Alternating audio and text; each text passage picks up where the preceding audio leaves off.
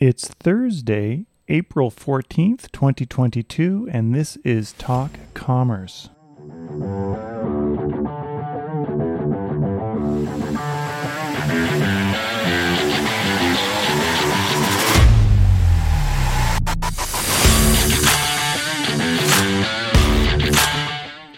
I encourage you to go back and listen to part one of this episode.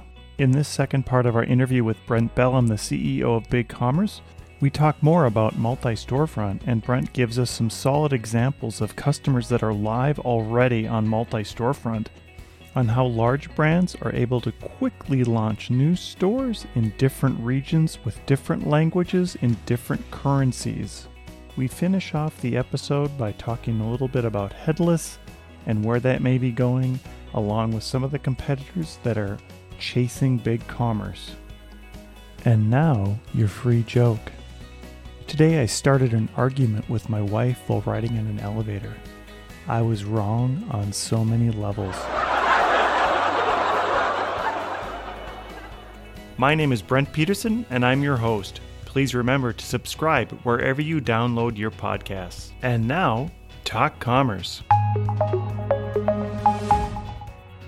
So, just going back to to multi storefront, the if we put all these pieces together, you have a solution now that will work across borders, across currencies, across languages. Maybe help us understand how big, you've already helped us understand how big of a hurdle it was, but some of the solutions now that people can go to market with and the speed in which they could do it. Yeah. So, one example I love to use, I think it might have been the first or second multi store customer to go live with us in beta. This was months ago, this was last year. It's a company called the Bullitt Group that has Motorola rugged phones. So these are phones that you can, they're dust proof, waterproof, drop proof, rugged phones. And another brand called Cat phones, like Caterpillar phones that they sell all across Europe. They launched, I think they're up to, I don't know, 20 plus stores for each of those two brands that are selling different currencies, different languages all around the world. And they did this in a headless way, meaning they've got, I think, a WordPress front end is the design, and then the back end is BigCommerce multi store. And it's a multi geo scenario. Ted Baker's doing the same thing. Ted Baker just launched this great apparel brand. They have something like a dozen different stores, different languages, different currencies. Again, it's the multi geo use case. But you could also instead do a multi segment use case, like maybe your initial store sells to consumers, but then you want a B store to sell to your wholesalers and your retailers. You can do that with multi store. You could also come up with different brands, sub brands, promotional launches, a store that you spin up and then spin down. And the power of this is that when you spin one of these stores up, you can use the same integrations that were on your main store, all the investment you put into building that initial big store, integrating into your ERP or accounting system, your email marketing, whatever your payment solution is, you don't have to replicate all that work. You can leverage it. That's really the, the power and the speed of multi store, but I think it's illustrative that those first couple examples I give you, they have a dozen or more stores and they did it out of the gate. And I think the difference right now in the landscape of SaaS at least is the other your competitors are all having to have a storefront and a different back end and then they have to figure out how to manage all those multiple back ends. That is correct. You're letting the client effectively manage one place, one place to do everything and then distribute out those that SKUs and even multiple currencies with different checkouts in different countries. My understanding uh, is that with Shopify, you can clone a store and it's pretty easy to clone a store. You push a button and you've got another store that's like your initial store, same theme, same integration, same currency. Uh, but you can't do multi store, which is one account, and then start changing all of that, changing the theme and the currencies and the but have like same integration, same back end, one account, one store, lots of storefronts. You have multiple stores, and we've always been able to do that too.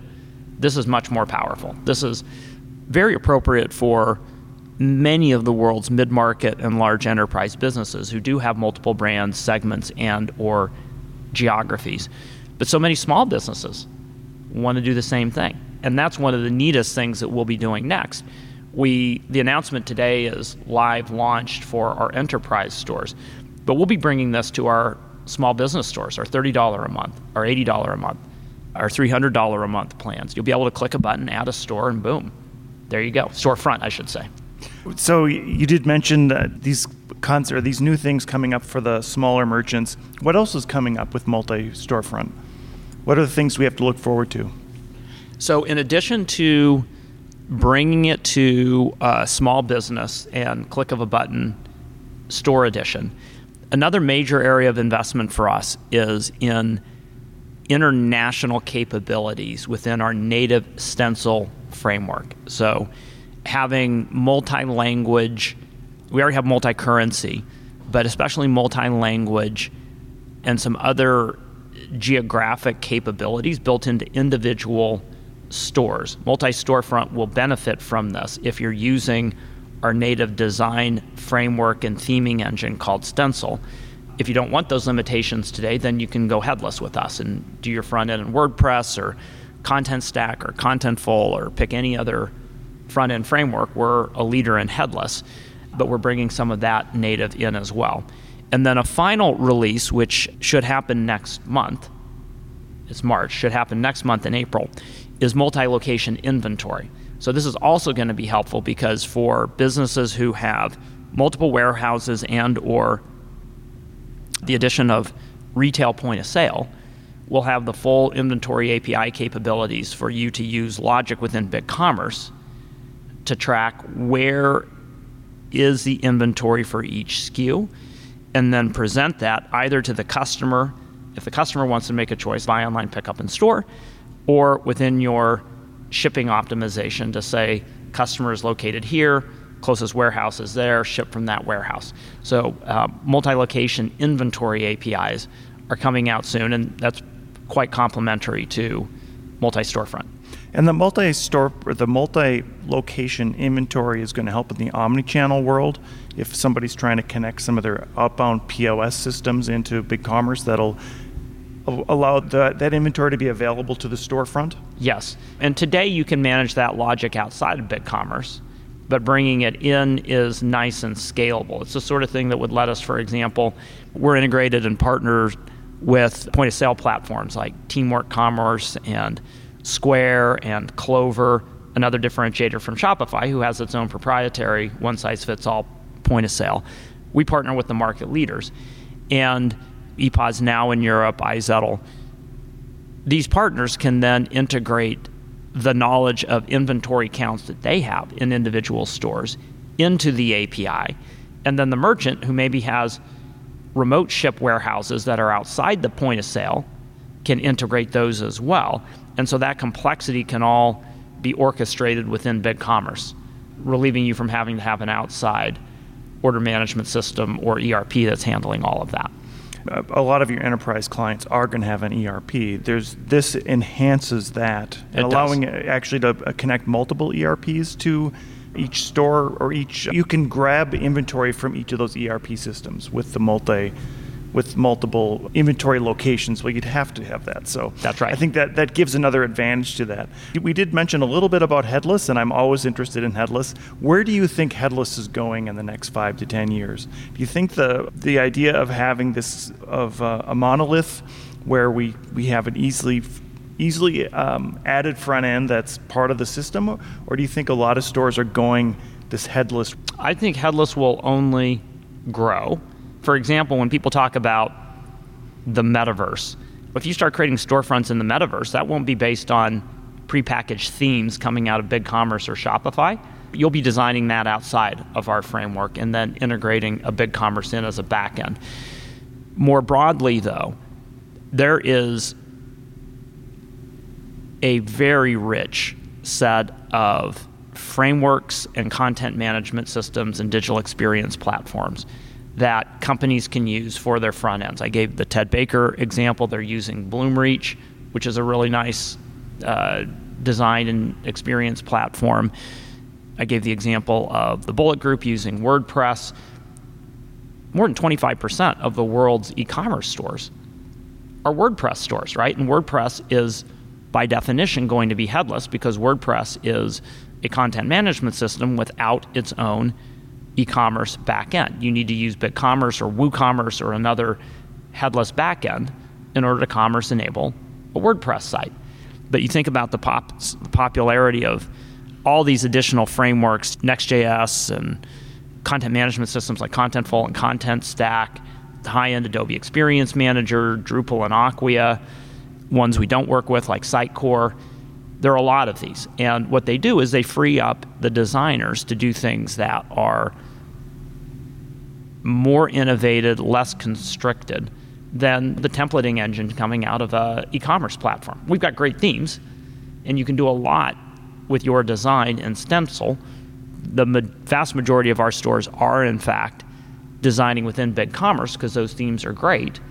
But increasingly, brands want to be unconstrained and they want to really innovate in their user experience. And this is the advantage you get with headless.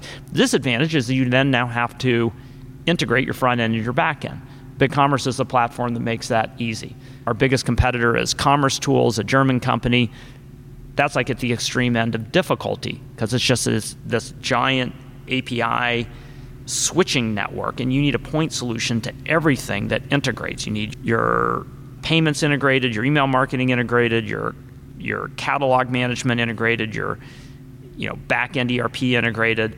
It is a nightmare Whereas BigCommerce has all this functionality built in. You get to pick and choose which functionality and which of the thousand plus apps that are already integrated you want to leverage. And so there's so much less uh, work to do headless. And many of the front ends are so well integrated that we'll soon be putting them into our channel manager. You can just go in, click a button, and say, I want a new storefront. And for this storefront, you can choose differently with each one. For this storefront, I want to use WordPress or this storefront I want to use Contentful and Vercel for hosting. You can that will all be configurable straight out of the BigCommerce control panel. Do you see BigCommerce now as being the leader in that sector and people chasing you? It's not just that I see us as a leader, so does IDC when they and this is 2 years ago, but they had their enterprise report on headless platforms, and they showed us as a leader. If I remember right, we might have been the only platform in the leader quadrant who is a true platform rather than a microservices platform. Like the other one, Commerce Tools is there, maybe Elastic Path.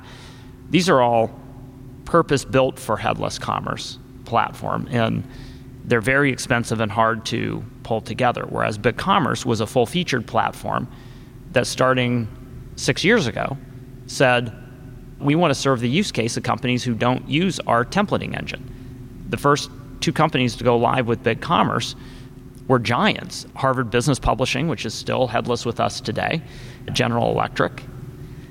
Those were custom front ends. And over time, we've really built out our APIs, our connectors, our GraphQL capabilities. And so there's no doubt that we're fully invested in headless. And it's every bit our goal to continue to be the best platform in the world to do, for most businesses, to do headless commerce. So, just a little bit about performance. You mentioned GraphQL, and for the non-technical people, GraphQL is a newer. It's a let's just call it one step above RESTful APIs, where it's much more performant. The coverage on GraphQL is, is very large on BigCommerce, and most things are available via GraphQL, which gives you a better performance on your store out of the box. That's right. But there's still some gaps. There's some there's still some components of our product that don't have GraphQL eyes. We don't have the full admin API infrastructure for just quickly provisioning a full store using GraphQL. That's all being worked on. It's coming. Yeah, and going back to the admin and, and, separating admin out, a lot of times the complexity that brings, and, and the, you could still build it out with RESTful APIs. That's right. So, I, I guess as we close out today, what are you most bullish about for BigCommerce in the next year? In the next year, gosh, uh, it's so hard to limit me to one thing. You're asking this question after the launch of multi storefront. So I would have probably named that if you had asked me that question two days ago but we're on the other side of that announcement. One of the things I'm most bullish about is international expansion.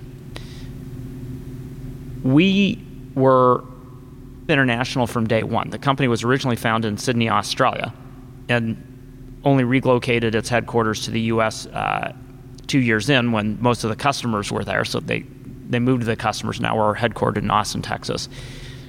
But we've shown that we're really good at hiring great talent, and because of our open and partner centric approach, going into new geographies and immediately being able to successfully serve the local customer and partner ecosystem. We did that spectacularly well starting in the UK in 2018, I think it was.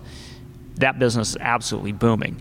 Since we expanded into Italy, France, and the Netherlands last year, and the beginning of this year, Germany, Spain, and Mexico, you know, each of those is off to a nice start. So one of my aspirations is get to get to a point where we're competing and serving businesses in every country, just about in the world of all sizes. I have a real passion for that. I was an international relations major in college and ran PayPal Europe for four years. So this is an area where I, I really get jazzed.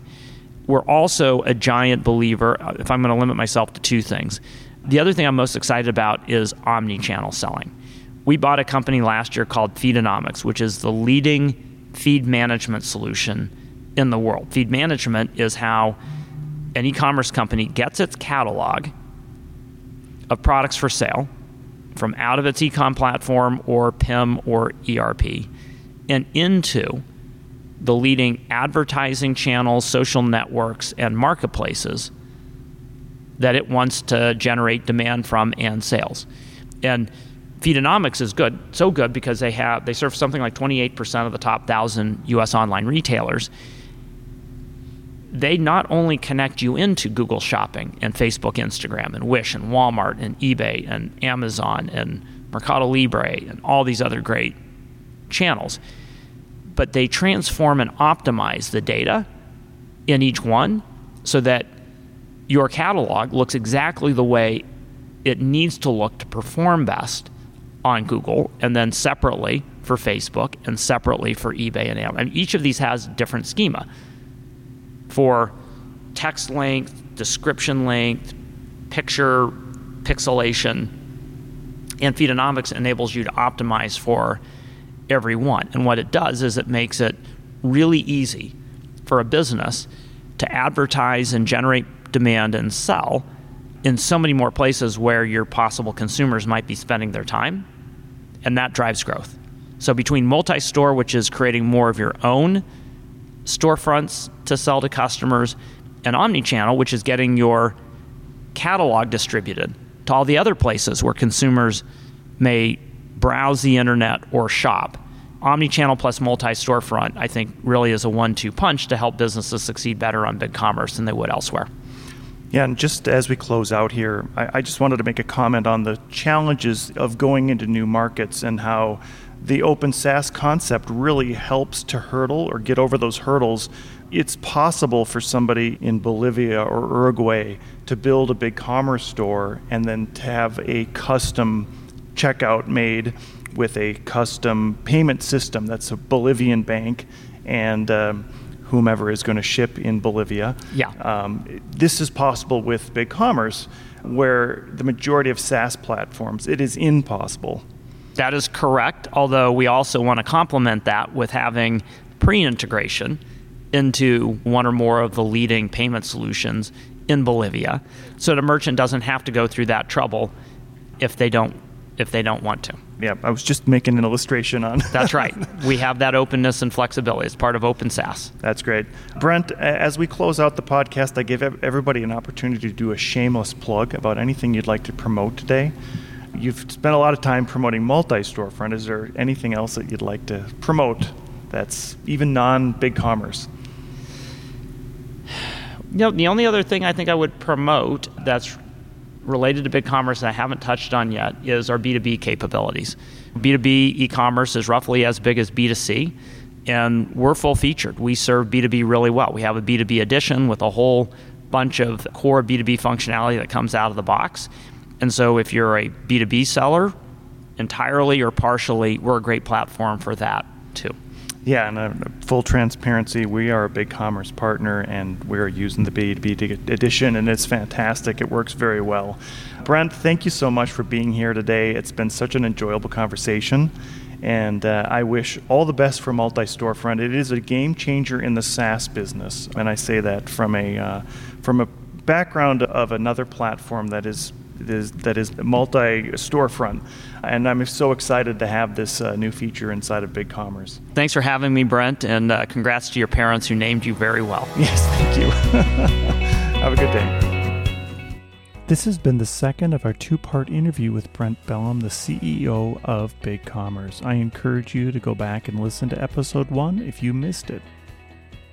Thank you again for listening. My name is Brent Peterson, and it has been my pleasure to be your host today. Please rate and subscribe to Talk Commerce. New shows out every week. Talk Commerce is brought to you by ChipBot. Are you enjoying answering the same question over and over every day? Do you wonder why people are leaving your site? Are you sick of knowing how many carts are left abandoned, moments away from a sale? Or are you just getting exhausted thinking about parsing all that data from your website? I recently found this great tool that I installed on the Talk Commerce website. You can see it live right now at talk-commerce.com. ChipBot Pylons and ChipBot Nexus are two tools integrated into one plugin that helps you manage your site smarter. It took me less than 15 minutes to configure and install. I have a thumbnail video that I recorded myself, and I can instruct visitors on something to do and an action to take. You also have the option of configuring different action items like send me an email. Through ChipBot Nexus, I can answer questions, and more importantly, I can learn from my clients by listening to what they are asking for. And if you thought it couldn't get any better, you can log into your dashboard and get metrics on what your visitors are doing on your site. During the installation process, I got fantastic support, and ChipBot helped me to make my bot even better. Try it today, it's free. Go to getchipbot.com and sign up today. That's getchipbot.com. G E T C H I P B O T.com.